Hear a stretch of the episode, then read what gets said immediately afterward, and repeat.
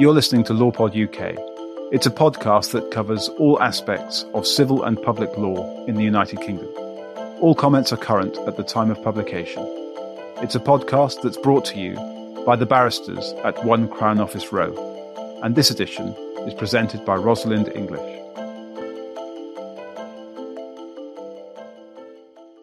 Every day in the UK, lives are suddenly, brutally, wickedly taken away. Victims are shot or stabbed. Less often, they are strangled or suffocated or beaten to death. Rarely, they are poisoned, pushed off high buildings, drowned, or set alight. Then there are the many who are killed by dangerous drivers or corporate gross negligence. There are a lot of ways you can kill someone. I know because I've seen some of them at close quarters. These are the words of Her Honour Wendy Joseph QC in the preface to her book Unlawful Killings Life, Love and Murder Trials at the Old Bailey. Until recently, Wendy was a judge at the Old Bailey, trying mainly allegations of murder and other homicides. She practiced as a barrister for over 30 years, then sat as a full time judge until she retired earlier this year. Because she no longer sits as a judge, she was able to publish this fascinating book, which I read in one sitting. She writes with great clarity about the technical processes of the criminal law and the implications of these for the people before her in court. Wendy, I understand that you read English and Law at Cambridge. I did too, but sadly not to such great effect. Welcome to LawPod UK. Thank you very much for asking me. I just want to go back actually to reading English at Cambridge and to what extent that led you to write this book. Uh, you must have done the tragedy paper, and there was there was a lot in this book that had had the shaping of a background in English literature. Yes, I went up to Cambridge to read English uh, because it was what I had always wanted to do, and I only changed to law because I really had to earn a living when I left at university. And as my mother politely put it, she didn't think I'd be making a living as a writer. And what else did I want to do with my English degree? So I changed to law. Uh, but I've always done criminal law. And of course, criminal law is certainly at the bar, it's largely advocacy. It's largely about the power of words, the way in which you put words together in order to persuade people to a, a certain conclusion. And so I suppose there is a link all the way through. But it's lovely to have arrived at my age, which is pretty old, and to go right back to where you always wanted to be at the beginning, to be working with books. Indeed. And I, I want to ask how you came to the idea of this book, how you shaped these stories, what these stories were. How did you go about crafting it? Well, the idea of the book came about because, as well as having the day job in court, uh, I was also a diversity and community relations judge, which meant that I had a great deal to do with trying to make the world of the courts understandable to people outside the world of the courts. That was one half of the job. The other half was trying to bring people into the job itself. But I used to spend a lot of time with school children, with, well, with any group really that had the patience to listen to me. And in lockdown, I couldn't do it. I was away from the courts. Um, my court was shut. Some of the courtrooms were sitting, but mine wasn't. I had five months when I was doing very little except some um, stuff online. And I took the opportunity to try and bridge the gap with the work I couldn't do with diversity and community relations. And once I began to try and set out for people to read what it was like in a courtroom, it sort of got a life of its own and took off. As to how I chose the stories, how I crafted the material, all I really did, Rosalind, was to think of the things that I thought were both interesting and important to people at large, I mean, the whole of our society. So one of the stories, Fiery Furnace, is concerned with knife crime amongst children. Another one, Vale of Tears, is concerned with gang culture and how children get drawn, youngsters get drawn into gangs. Another one has to do with how sexual offending has a knock on effect upon the victims. That's uh, amidst the alien corn. Another has to do with the power of the jury, and so on. And what I did was to sit down and in each case, with each subject, reflect upon the things that I had come across in cases of that nature. And then I drew from them all different things that had in fact happened, but I wove them into one story. So that in effect, each of the stories in the book isn't true in the sense that it didn't actually happen in that way in a courtroom. But it is true in the sense that every single thing has happened in a courtroom and I have seen it happen and I've just woven them together. One of your many rave reviews describes the book as a novel, and indeed it is. As you say, it's a series of intellect, dramatic human stories leading to a close. But in addition to the immense humaneness of this book and the stories you tell, you are very careful to to include quite technical detail about the criminal processes, such as, for example, the discount that you get in sentences if you're a defendant who pleads, yeah. pleads guilty. And quite a lot of your defendants in this book, to my surprise, and I think to most people's surprise, do plead guilty. What, what is the significance of that? The significance of the technicalities that I've put in. And the effect um, of pleading guilty, yes. I was very concerned that people should understand what happens in a courtroom.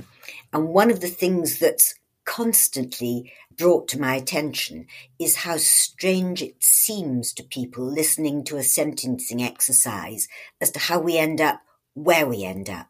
So you may start with a sentence of 12 years and end up with a sentence of eight years, of which a defendant will only serve a half or two thirds. And if you explain that to someone, you see eyes widen and jaws drop, and then you see eyes roll. And I thought it was important to try and explain how that works. And of course, one of the biggest discounts does come with a plea of guilty. And the rules are really quite simple.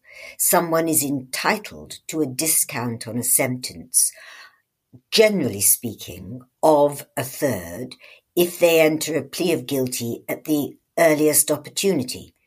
And so on a long sentence, that makes a massive difference. If you were sending someone to prison for a sentence of 21 years and they get the full discount, they're going to get 14 years. And then, of course, they're only going to serve a proportion of that in, in any event. And the reason for that really significant discount is, I suppose, multifold. First of all, it's done primarily to encourage pleas of guilty, and that's the purpose of it. The purpose of encouraging pleas of guilty is that I suppose primarily and above anything else, it saves victims and witnesses all the anxiety that comes of waiting for a trial and then when the day arrives of going to court and then all the grief of having to relive whatever it is they've come to tell the court about and to be cross-examined about it. And then all the anxiety comes as to whether or not they're going to be believed. So, so that's a, a one hugely important aspect. another hugely important aspect is the vast saving uh, of costs, because to run a trial at the Bailey is unbelievably expensive. In any Crown Court, it is. Most trials at the Old Bailey last between three weeks and ten weeks, I suppose. So you can imagine the saving on the public purse by a plea of guilty. And of course, the, the next effect is that if someone pleads guilty and they're not taking up that court time, it vacates that court to deal with someone else who is waiting for their trial. So that's another defendant sitting in custody waiting for their trial, another victim and witnesses waiting to come to court and give their evidence. All of these things can be speeded up. So what on the face of it looks like a very large discount, in fact, is well founded in logic.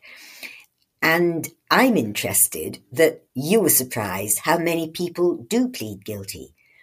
I suppose it is true that in most murder trials, people don't, because the rules are slightly different there and the sentences are not open in the same way. Sentence for murder can only be life imprisonment, and what you're talking about is the minimum term and how long that would be.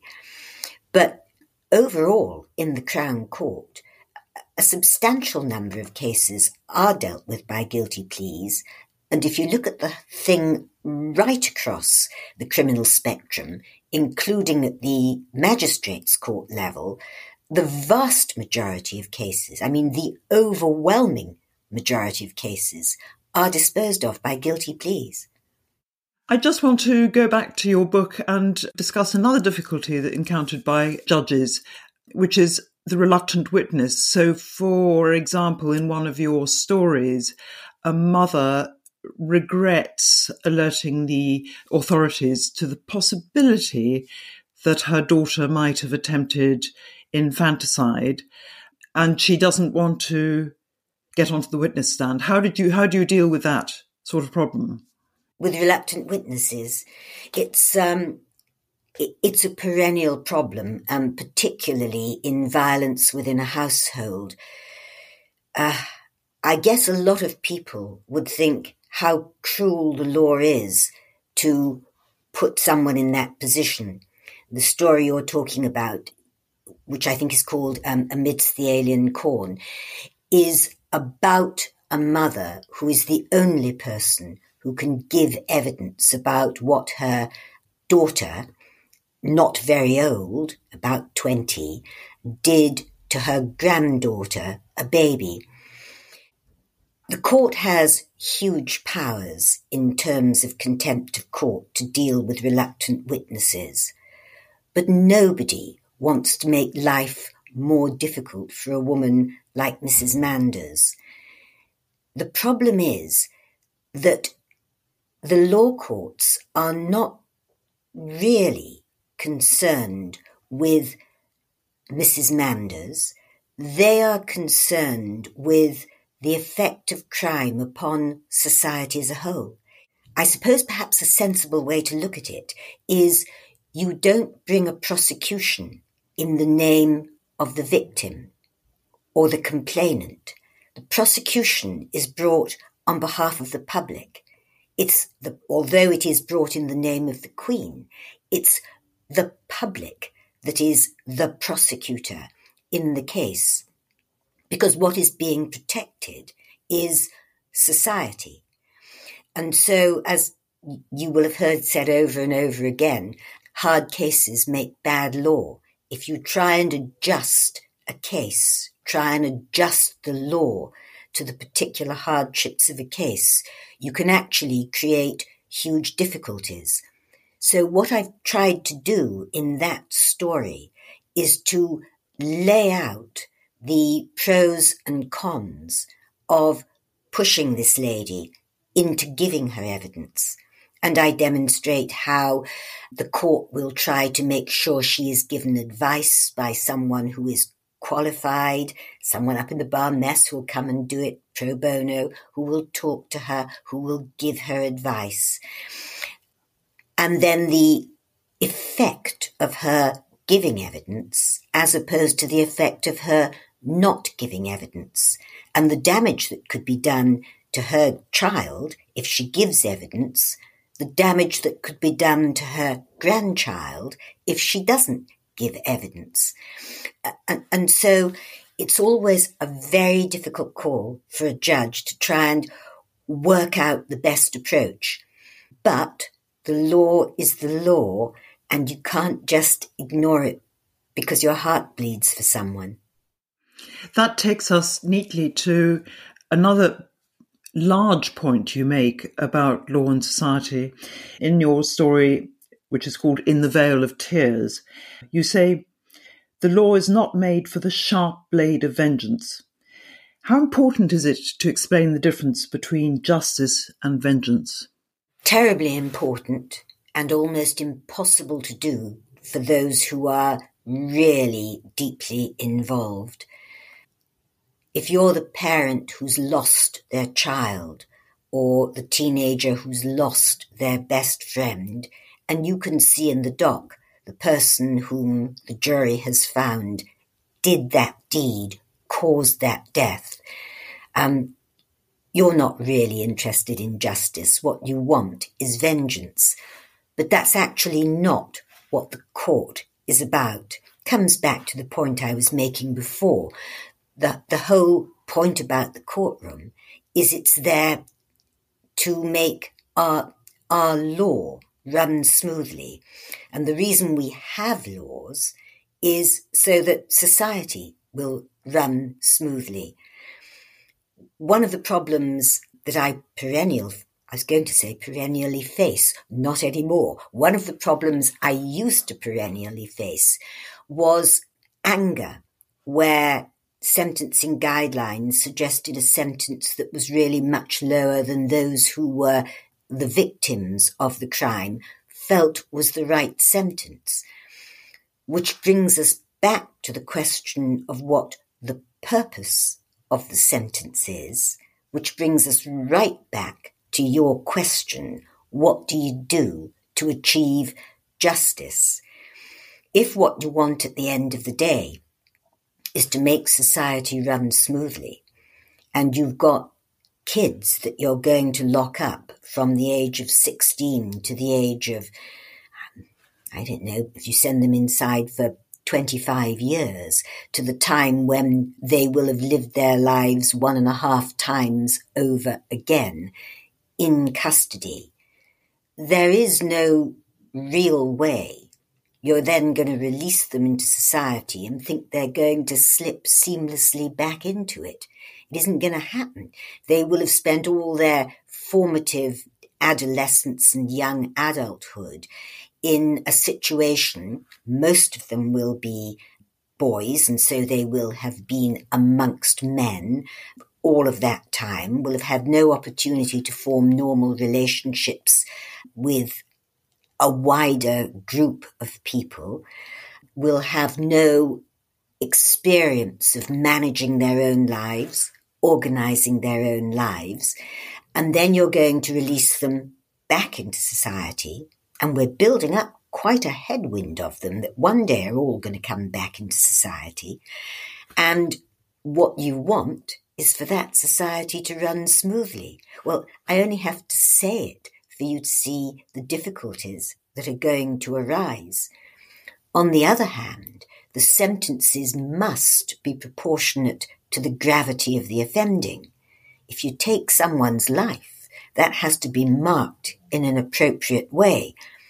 And so the art of sentencing is to find the right balance between those things. And I suppose part of the art of government is to draft laws that allow the judge to do that. It's a very, very difficult balance. And I, I wanted to ask you actually about another aspect you, you go into in the book about gang warfare, which is so often the background of unlawful killing for all ages do you think that humanity is capable of evolving away from that kind of activity? I think we need to unpick what is meant by the gang. I don't know about you because you're so much younger than me. When I was a kid, we all belonged to a gang. We all read books that had gangs in, and we all had our secret whistle, and we loved going off together. And you're never going to stop that happening. And why would you want to stop that happening? So, kids getting together, kids getting excited by activities together, kids finding satisfaction in the hierarchy of being amongst others, some of whom are a bit older, kids who find real companionship where many of them don't find that brotherhood perhaps in their own homes, that not only are we not going to get rid of, but actually why would we want to? What we want to get rid of is the link between that and unlawful activity. So it isn't so much that we want to stop kids getting together in groups. The word gang has now become quite pejorative. The question is whether we can stop them doing it for unlawful, violent, drug linked purposes. The answer, I'm afraid, is we'll never get rid of it entirely. But history shows we've always had that sort of gangs. You, you know, you, you look back over the centuries, there's never been a time when we haven't. But what we've got now is perfectly ordinary youngsters joining gangs in a way that is almost routine. And that I think we could do something about. I, I, don't have answers, but I can tell you this. If there was one simple answer, we'd have found it a long time ago. So what we're looking for is a m- multiplicity of causes and all of them are going to start long before you get to the courtroom. They're all going to start long before the actual crime that brings a child into the courtroom. It needs an enormous amount of thought and an enormous amount of resource put into it because by the time I see a child in the dock, it's too late. It, it's way too late for everyone. There'll be another child dead in a mortuary somewhere. There'll be a grieving family. There'll be the defendant's family thinking, how could this have happened? We need to stand way back and look at the problems before they get to that point. And that's really what I try to deal with both in the fiery furnace and in the Vale of Tears, in both of those stories. I want to move on to juries now, and clearly they play a very, very important part in your book. What really interests me is the subject of perverse verdicts by juries, where they come up with a verdict that simply doesn't follow your guidelines and is a great surprise to everybody. How, how are you meant to deal with those? There are two, two different things. One is where the verdict goes against the weight of the evidence. And you sometimes see a, a judge walk, well, you won't because you'll be the other side, but I see a judge w- walk out of court just going, just shaking their heads and thinking, how, how, how did they believe that? But that's what a jury is there for. A jury is there to assess the evidence. And however a judge feels about the evidence, that isn't his or her job. That isn't what they're there for. The jury is there to weigh the evidence. And although I've seen many cases where I look at a verdict and I think, I'm not sure I would have brought in that verdict, it's very rare to see a verdict where you don't at least understand how the jury have got to where they are, which witness they've accepted, why they've found it difficult to accept another witness. That's not technically a perverse verdict. A perverse verdict is one that actually goes entirely contrary to the law.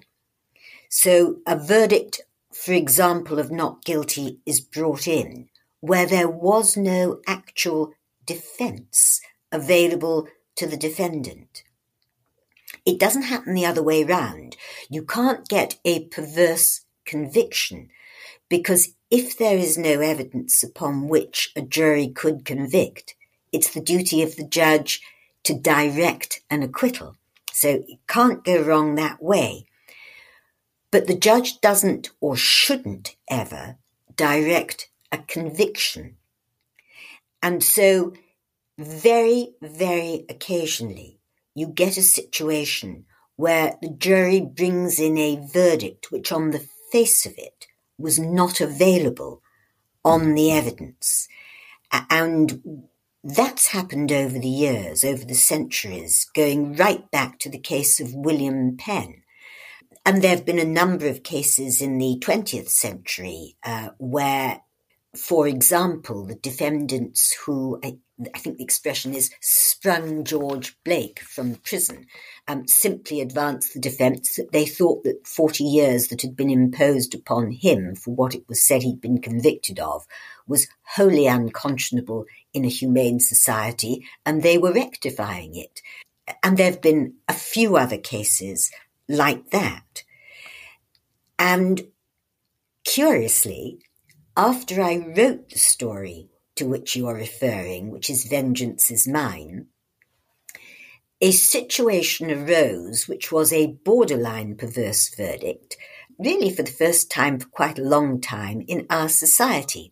And it had to do with those three young people down in Bristol who toppled the statue and pushed it into the dock, and who said they were doing it, in effect, because what it represented was something that, in their judgment, should not be there in society. And they said many other things, and the jury heard all the arguments.